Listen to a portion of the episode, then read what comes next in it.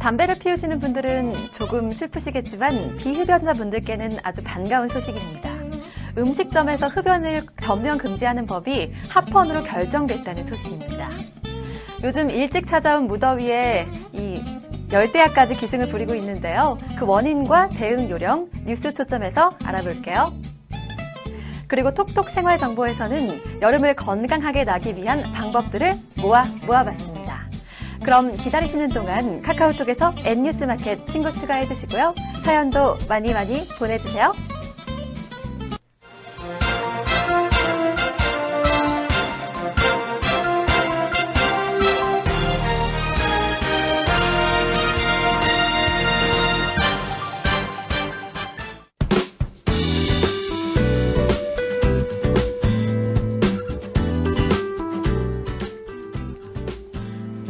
많이 더우셨죠? 오늘 하루도 수고하셨습니다. 비록 몸은 힘드셨겠지만 기분만은 N뉴스 마켓과 함께 up 시켜보시는 건 어떠세요? 잠시 기다리시면 첫 소식 들어갑니다.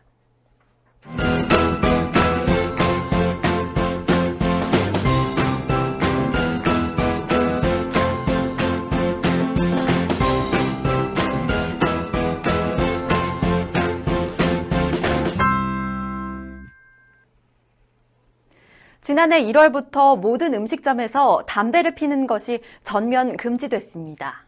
이를 두고 음식점 업주들은 재산권을 침해하는 정책이라며 헌법재판소에 헌법 소원을 제기했습니다. 국민건강증진법과 이 법의 시행규칙 중 음식점 전면 금연 관련 조항이 헌법 소원의 대상이었는데요. 그런데 최근 이 헌법 소원에 대한 결과가 나왔다고 하는데 과연 어떤 결정이 내려졌을까요? 보도에 백상일 기자입니다. 헌법재판소는 이번 금연구역 관련 헌법 소원 심판에서 헌법재판관 9명 전원 일치 합헌 결정을 내렸습니다. 구체적인 사건의 개요를 살펴보면 국민건강증진법이 제정된 1995년부터 일부 공중이용시설에 금연구역 설치가 의무화되었고 2002년부터 영업장 넓이 150제곱미터 이상인 일반 음식점 영업소도 금연구역 설치 의무 대상으로 지정됐습니다. 그런데 2011년에 개정된 국민건강증진법은 금연구역으로 지정하여야 하는 일반 음식점 영업소의 범위를 보건복지부령에 위임하였고 이에 따라 개정된 국민건강증진법 시행규칙은 금연구역 대상 일반 음식점 영업소를 단계적으로 확대해 2015년 1월 1일부터 모든 영업소를 금연구역 대상으로 정했습니다. 일반 음식점이 전면 금연 구역으로 지정된 후 6월 16일 음식점을 개업한 임모 씨는 지난해 8월 4일 일반 음식점 영업소를 금연 구역으로 지정하여 운영하도록 한 국민건강증진법과 그 시행규칙이 청구인의 직업 수행의 자유, 재산권, 행복 추구권을 침해한다고 주장하면서 그 위헌 확인을 구하는 이 사건 헌법 소원 심판을 청구한 것입니다. 또 음식점 시설에 대한 권리 및 영업권을 제한하고 있음에도 불구하고 헌법 제23조 제3항에 따른 정당한 보상을 지급하지 않은 점도 재산권을 침해한 것으로 주장했습니다. 이에 대해 헌법재판소는 음식점에서의 흡연을 금지함으로써 간접 흡연에 따른 피해를 줄일 수 있으므로 수단의 적절성도 인정되고 음식점 시설 전체를 금연구역으로 지정함으로써 음식점 영업자가 입게 될 불이익보다 간접 흡연을 차단하여 이로 인한 폐해를 예방하고 국민의 생명, 신체를 보호하고자 하는 공익이 더욱 큰 이상 심판 대상 조항은 법익의 균형성도 충족한다고 판단했습니다. 또 심판 대상 조항은 과잉 금지 원칙에 위반되어 청구인의 직업 수행의 자유를 침해한다고 할 수 없다고 밝혔습니다. 식품의약품안전처가 여름철을 맞아 식품 취급업소와 제조업체를 대상으로 일제 점검을 했는데요. 대형마트에서 파는 김밥과 대기업에서 만들어 시중에 납품하는 도시락 등에서 대장균이 검출됐습니다.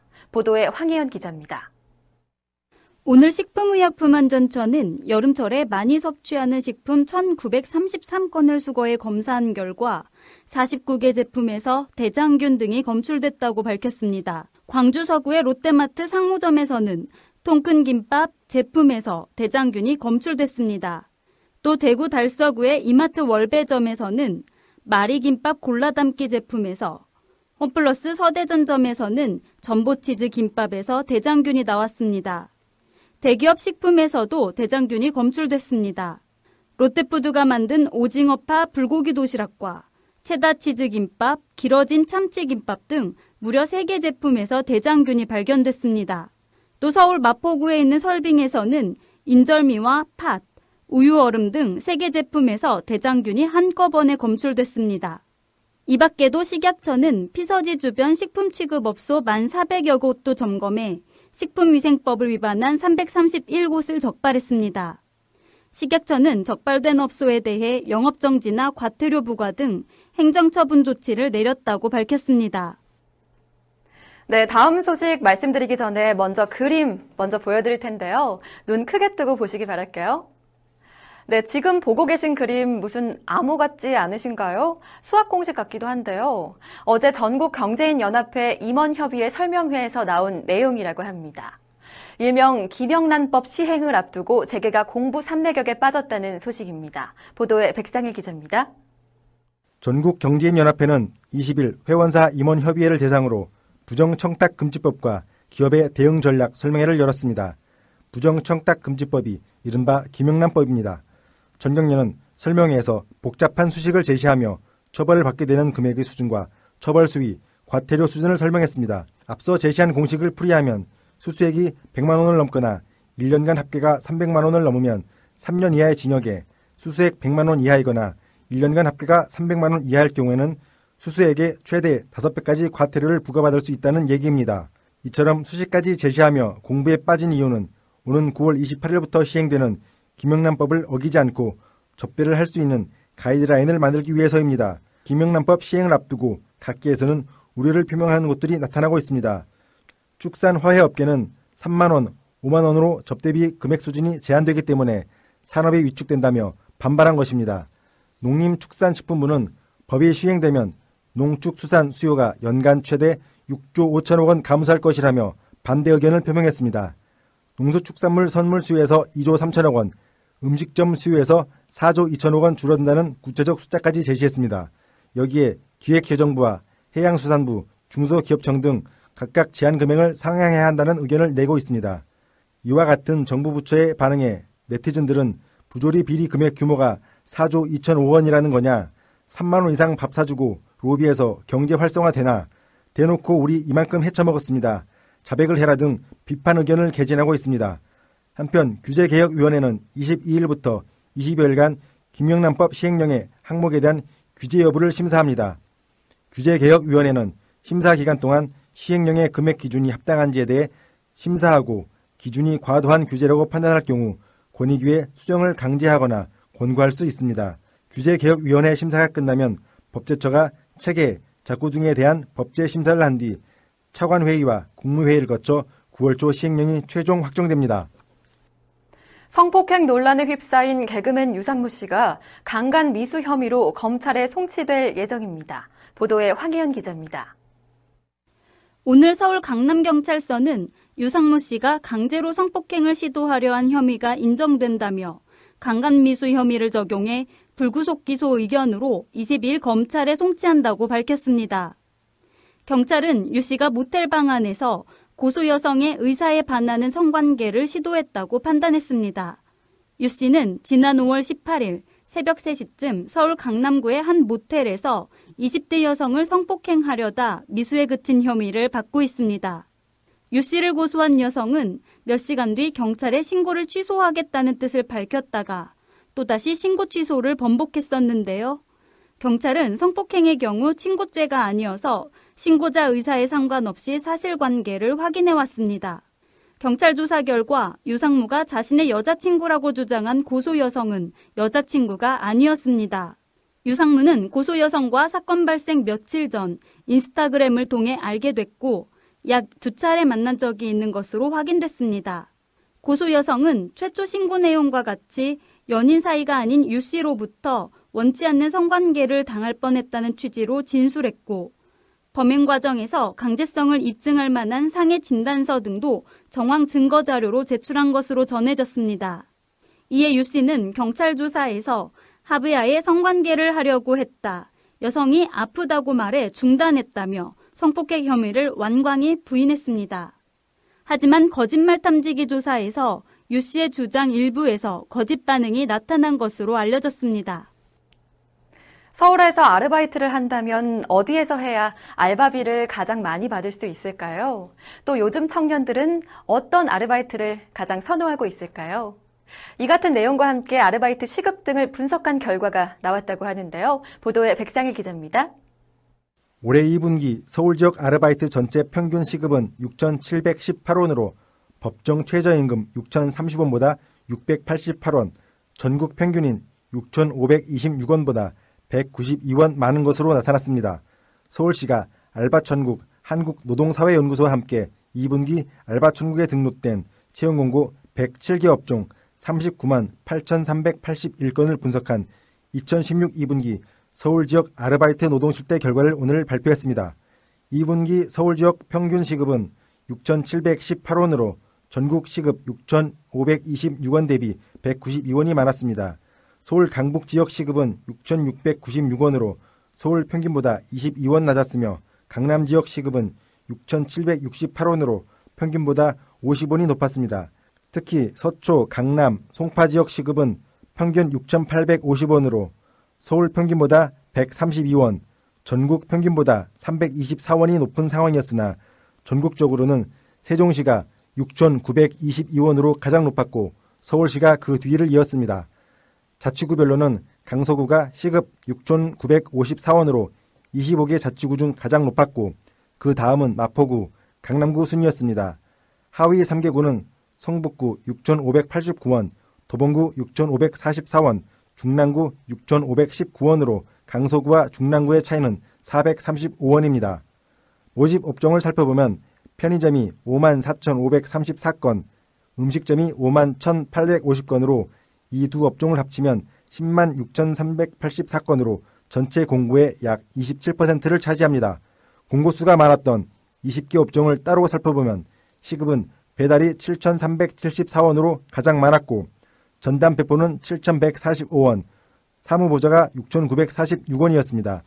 채용 공고수가 가장 많은 편의점의 시급은 6,232원으로 서울 지역 평균 시급인 6,718원보다 486원 낮았고 채용 공고수 상위 20개 업종 중 평균 시급보다 낮은 업종이 커피 전문점, PC방, 베이커리 등 8개나 된다는 것이 눈에 띄는 대목입니다.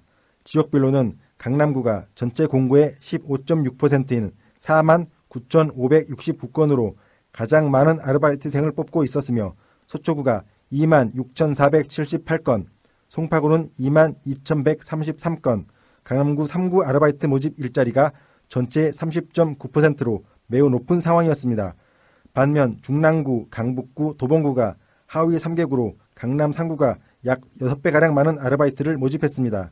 아르바이트 모집이 많은 대학가는 홍익대 1만 285건, 건국대 1만 94건, 서울교대 5,336건, 한양대 4,609건, 서울대 4,525건, 동국대 4,450건이 순이었습니다.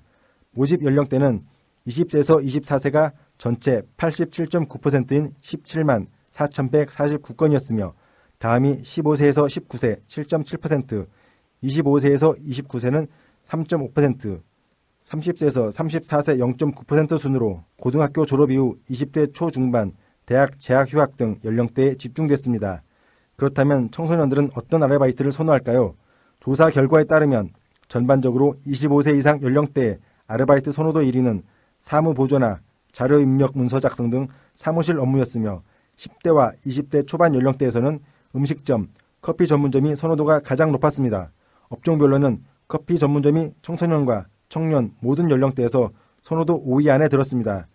한편 서울시는 하반기에 서울시 전 지역 업종 등 아르바이트 전반에 대한 실태 조사를 추가로 실시해 올해 말 아르바이트 청년 권리보 종합 대책을 발표할 계획입니다.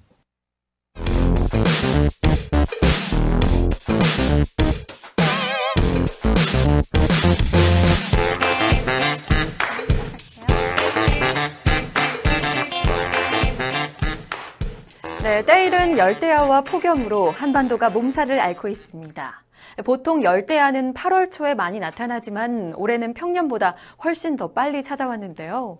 오늘 뉴스 초점에서는 우리들의 건강을 위협하는 폭염과 열대야에 대해 알아보겠습니다.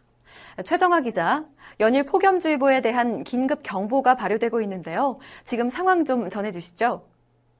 21일 기상청에 따르면 1973년부터 1993년까지 연간 평균 열대야 발생 일수는 7일에 머물렀지만 1994년부터 2015년까지는 13.8일로 2배가량 늘었다고 발표했습니다. 보통 전날 오후 6시부터 다음날 오전 9시까지 최저 기온이 25도 이상일 때 열대야가 발생했다고 하는데요. 폭염 발생 일수도 1973년부터 1993년 평균 8.6일에서 1994년 2015년 평균 12.1일로 증가했습니다. 폭염은 낮 최고 기온이 33도 이상일 때를 말합니다. 폭염주의보는 일 최고 기온이 33도 이상인 상태가 2일 이상 계속될 것으로 예보될 때 발령됩니다. 네, 몸으로 체감할 수 있을 정도로 한반도의 더위는 더 찜통 같고 여름이 더 길어지고 있습니다.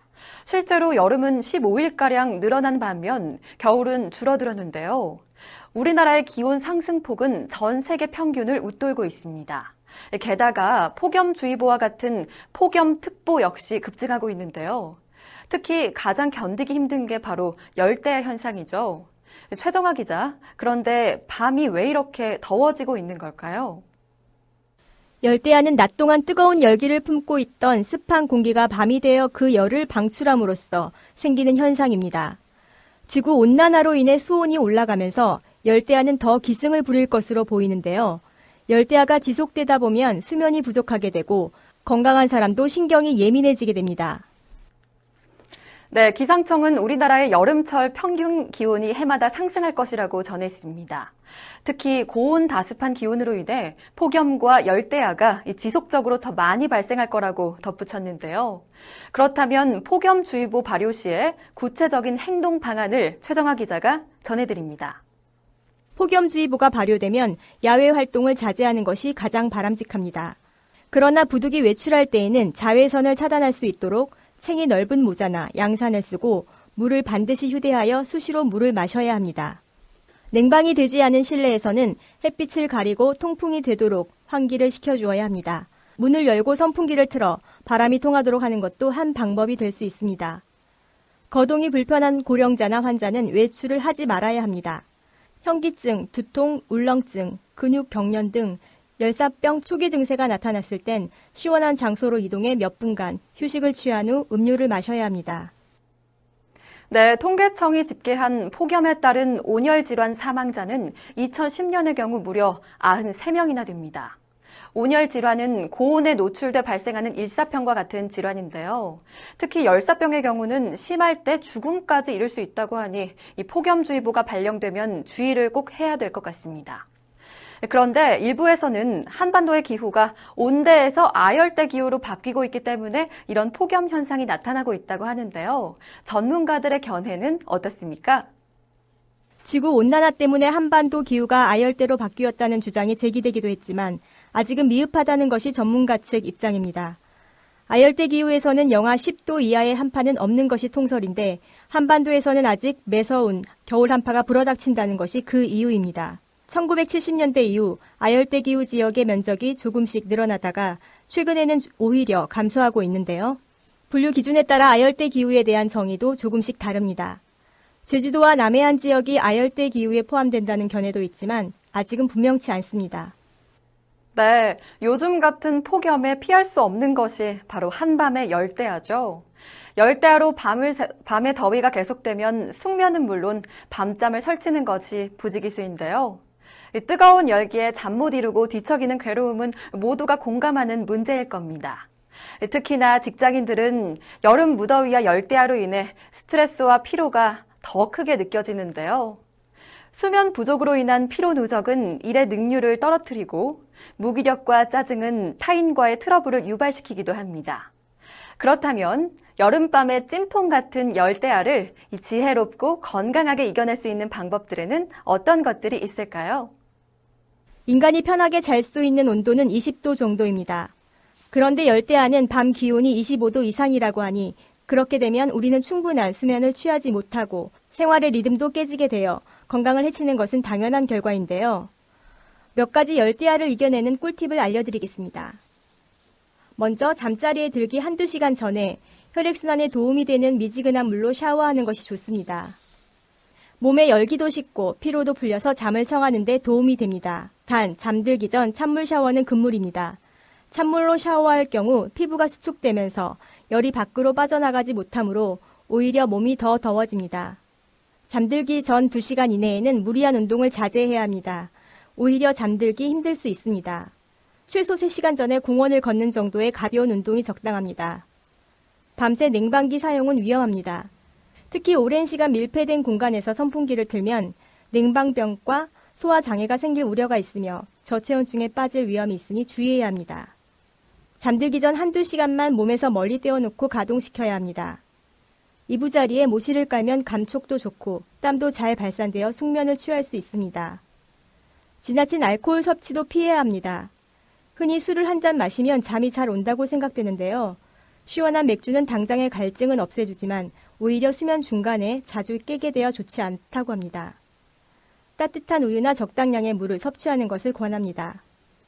소화하기 쉬운 음식을 섭취하는 것이 좋습니다. 치킨이나 피자 등 기름진 음식을 먹는다면 역류성 식도염을 유발할 수 있기 때문에 따뜻한 우유나 바나나 섭취를 추천합니다. 평소에 흰 쌀밥보다는 국수, 잡곡, 비타민이 많은 야채, 과일 등을 충분히 섭취해 줍니다. 신선한 우유나 두부도 더위를 쉽게 견디게 해줍니다. 이 외에도 잠들기 전 뇌를 활성화시켜 수면 유도 호르몬 분비를 억제하는 TV, 스마트폰 등 전자기기 사용을 금하고 낮 동안 커피, 콜라, 홍차, 초콜릿 등 카페인이 함유된 음료를 줄이는 것이 바람직합니다. 카페인은 각성 효과가 있어서 숙면에 해롭습니다. 그래도 잠이 오지 않는다면 잠시 일어나 앉아 있거나 독서와 같이 편안한 상태에서 할 수 있는 일을 하다 피곤한 느낌이 들 때 다시 누워 잠을 청하는 것이 효과적입니다. 네, 결코 반갑지 않은 밤의 손님 열대야. N뉴스 마켓에서 알려드린 열대야 숙면 방법. 오늘부터 실천해 보시는 건 어떨까요? 이 시간 함께 하신 시청자분들께서는 올 여름의 열대야쯤은 끄떡없겠죠? 오늘 뉴스 초점에서 준비한 소식은 여기까지입니다.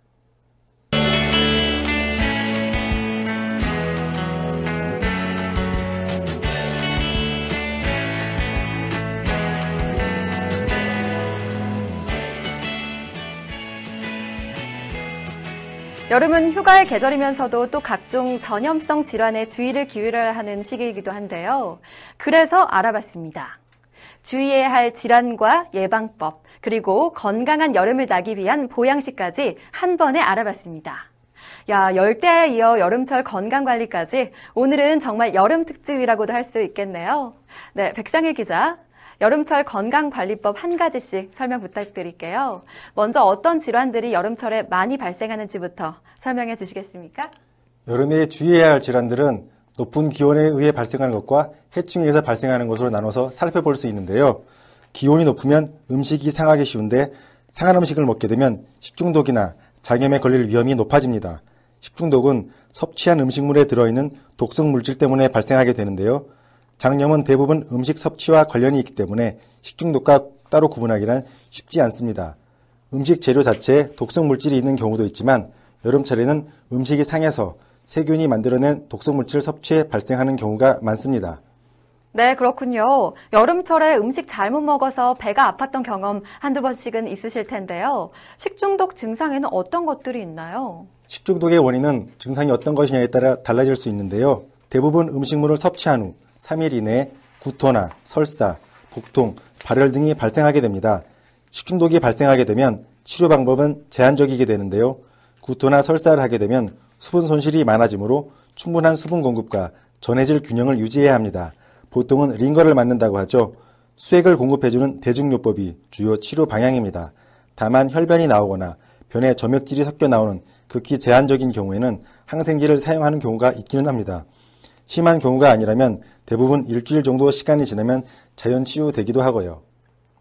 네, 정말 복통과 설사의 고통은 어떻게 설명할 방법이 없는 것 같더라고요. 그럼 또 주의해야 될 질환에는 무엇이 있나요? 이 질환도 고온에 의해 발생하는 것들이 있는데요. 일사병과 열사병이 있습니다. 네, 일사병과 열사병. 언뜻 보기에는 뭐가 다른지 잘 모르겠는데 이 둘의 차이가 뭐가 있나요? 일사병과 열사병은 언뜻 보기엔 같아 보이지만 고온의 환경에서 노출돼서 발생하는 질환입니다. 경우에 따라서는 열사병을 일사병의 하위 개념으로 사용하는 경우가 있지만 구분한다면 일사병은 체온이 40도를 넘지 않고 열사병은 40도를 넘게 됩니다.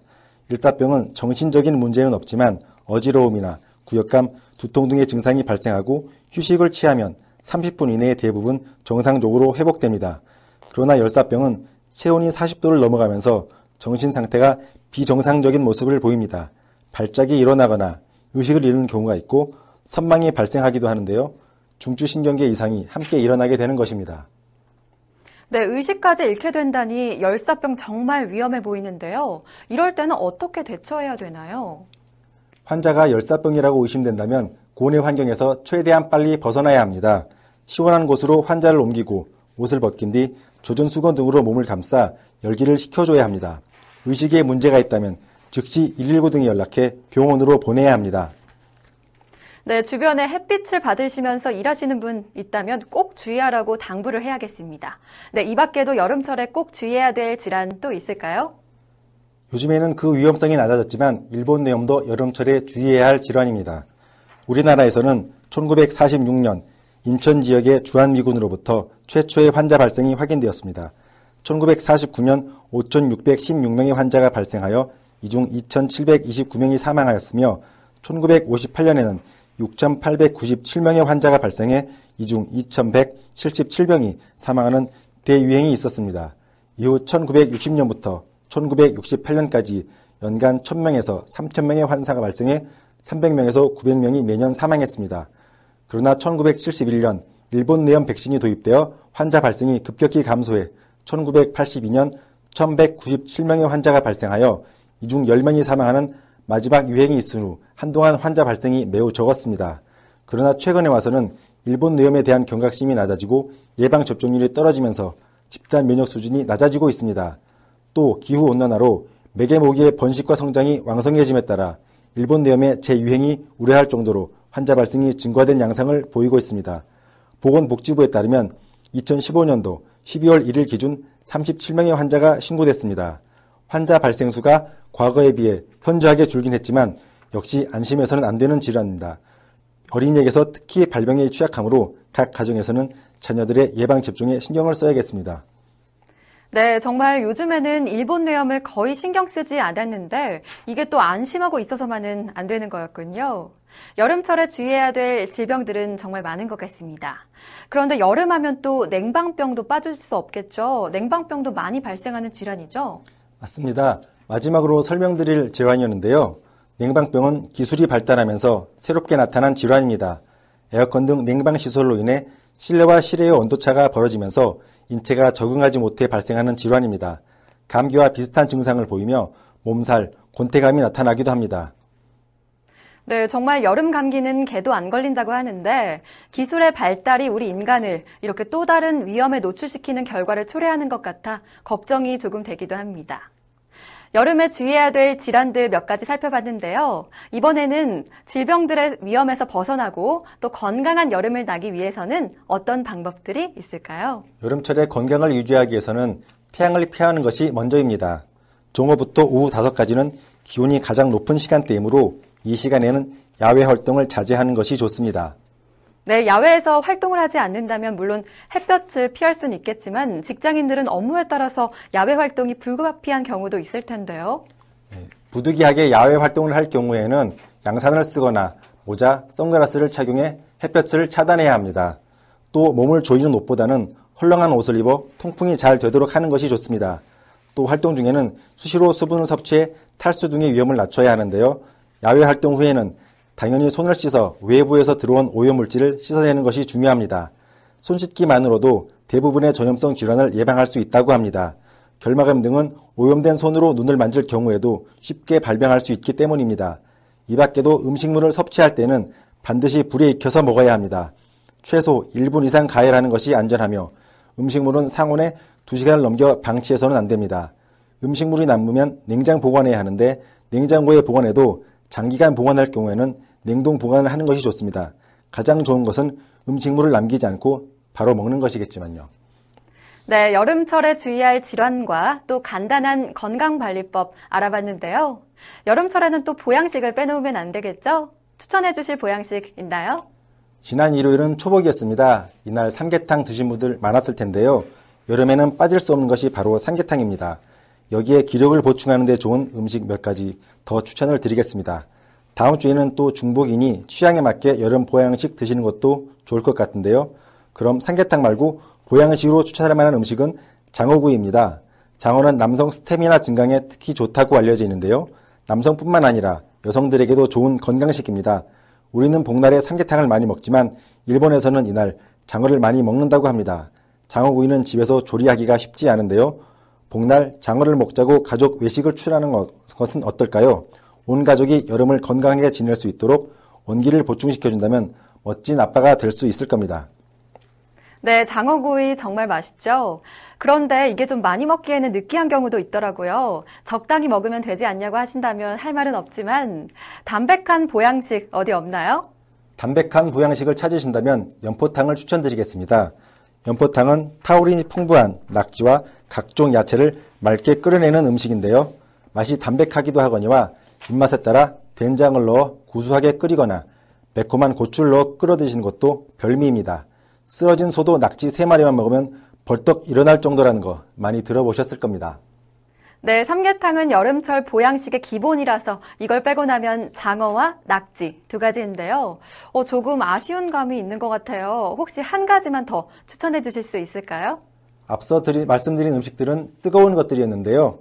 그렇다면 시원하게 먹을 수 있는 음식 마지막으로 추천해 보겠습니다. 바로 콩국수인데요. 구수하고 시원한 콩물과 쫄깃한 면발이 만나 여름철 무더위를 단번에 날려줄 음식이라고 평가하고 싶습니다. 콩에는 단백질이 풍부해 영양이 높은 식품입니다.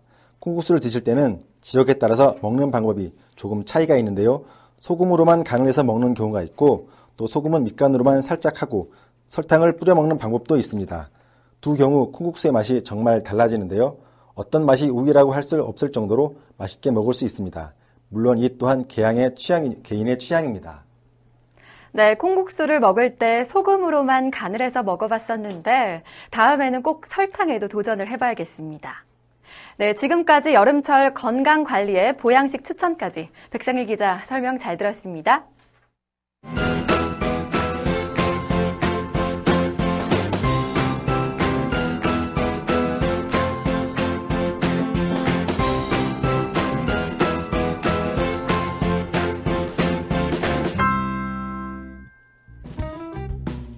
부정 청탁을 방지하기 위해 법이 만들어졌습니다. 그런데 정부는 그 법이 싫다고 합니다. 시작도 하기 전에 반대를 날리고 있죠. 산업이 위축되기 때문이랍니다. 왜죠?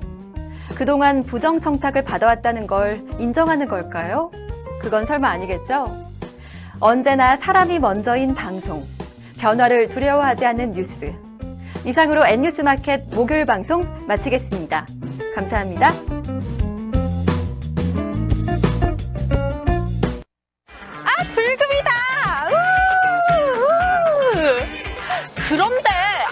불금이라지만 밖에서만 놀면 재미있나요?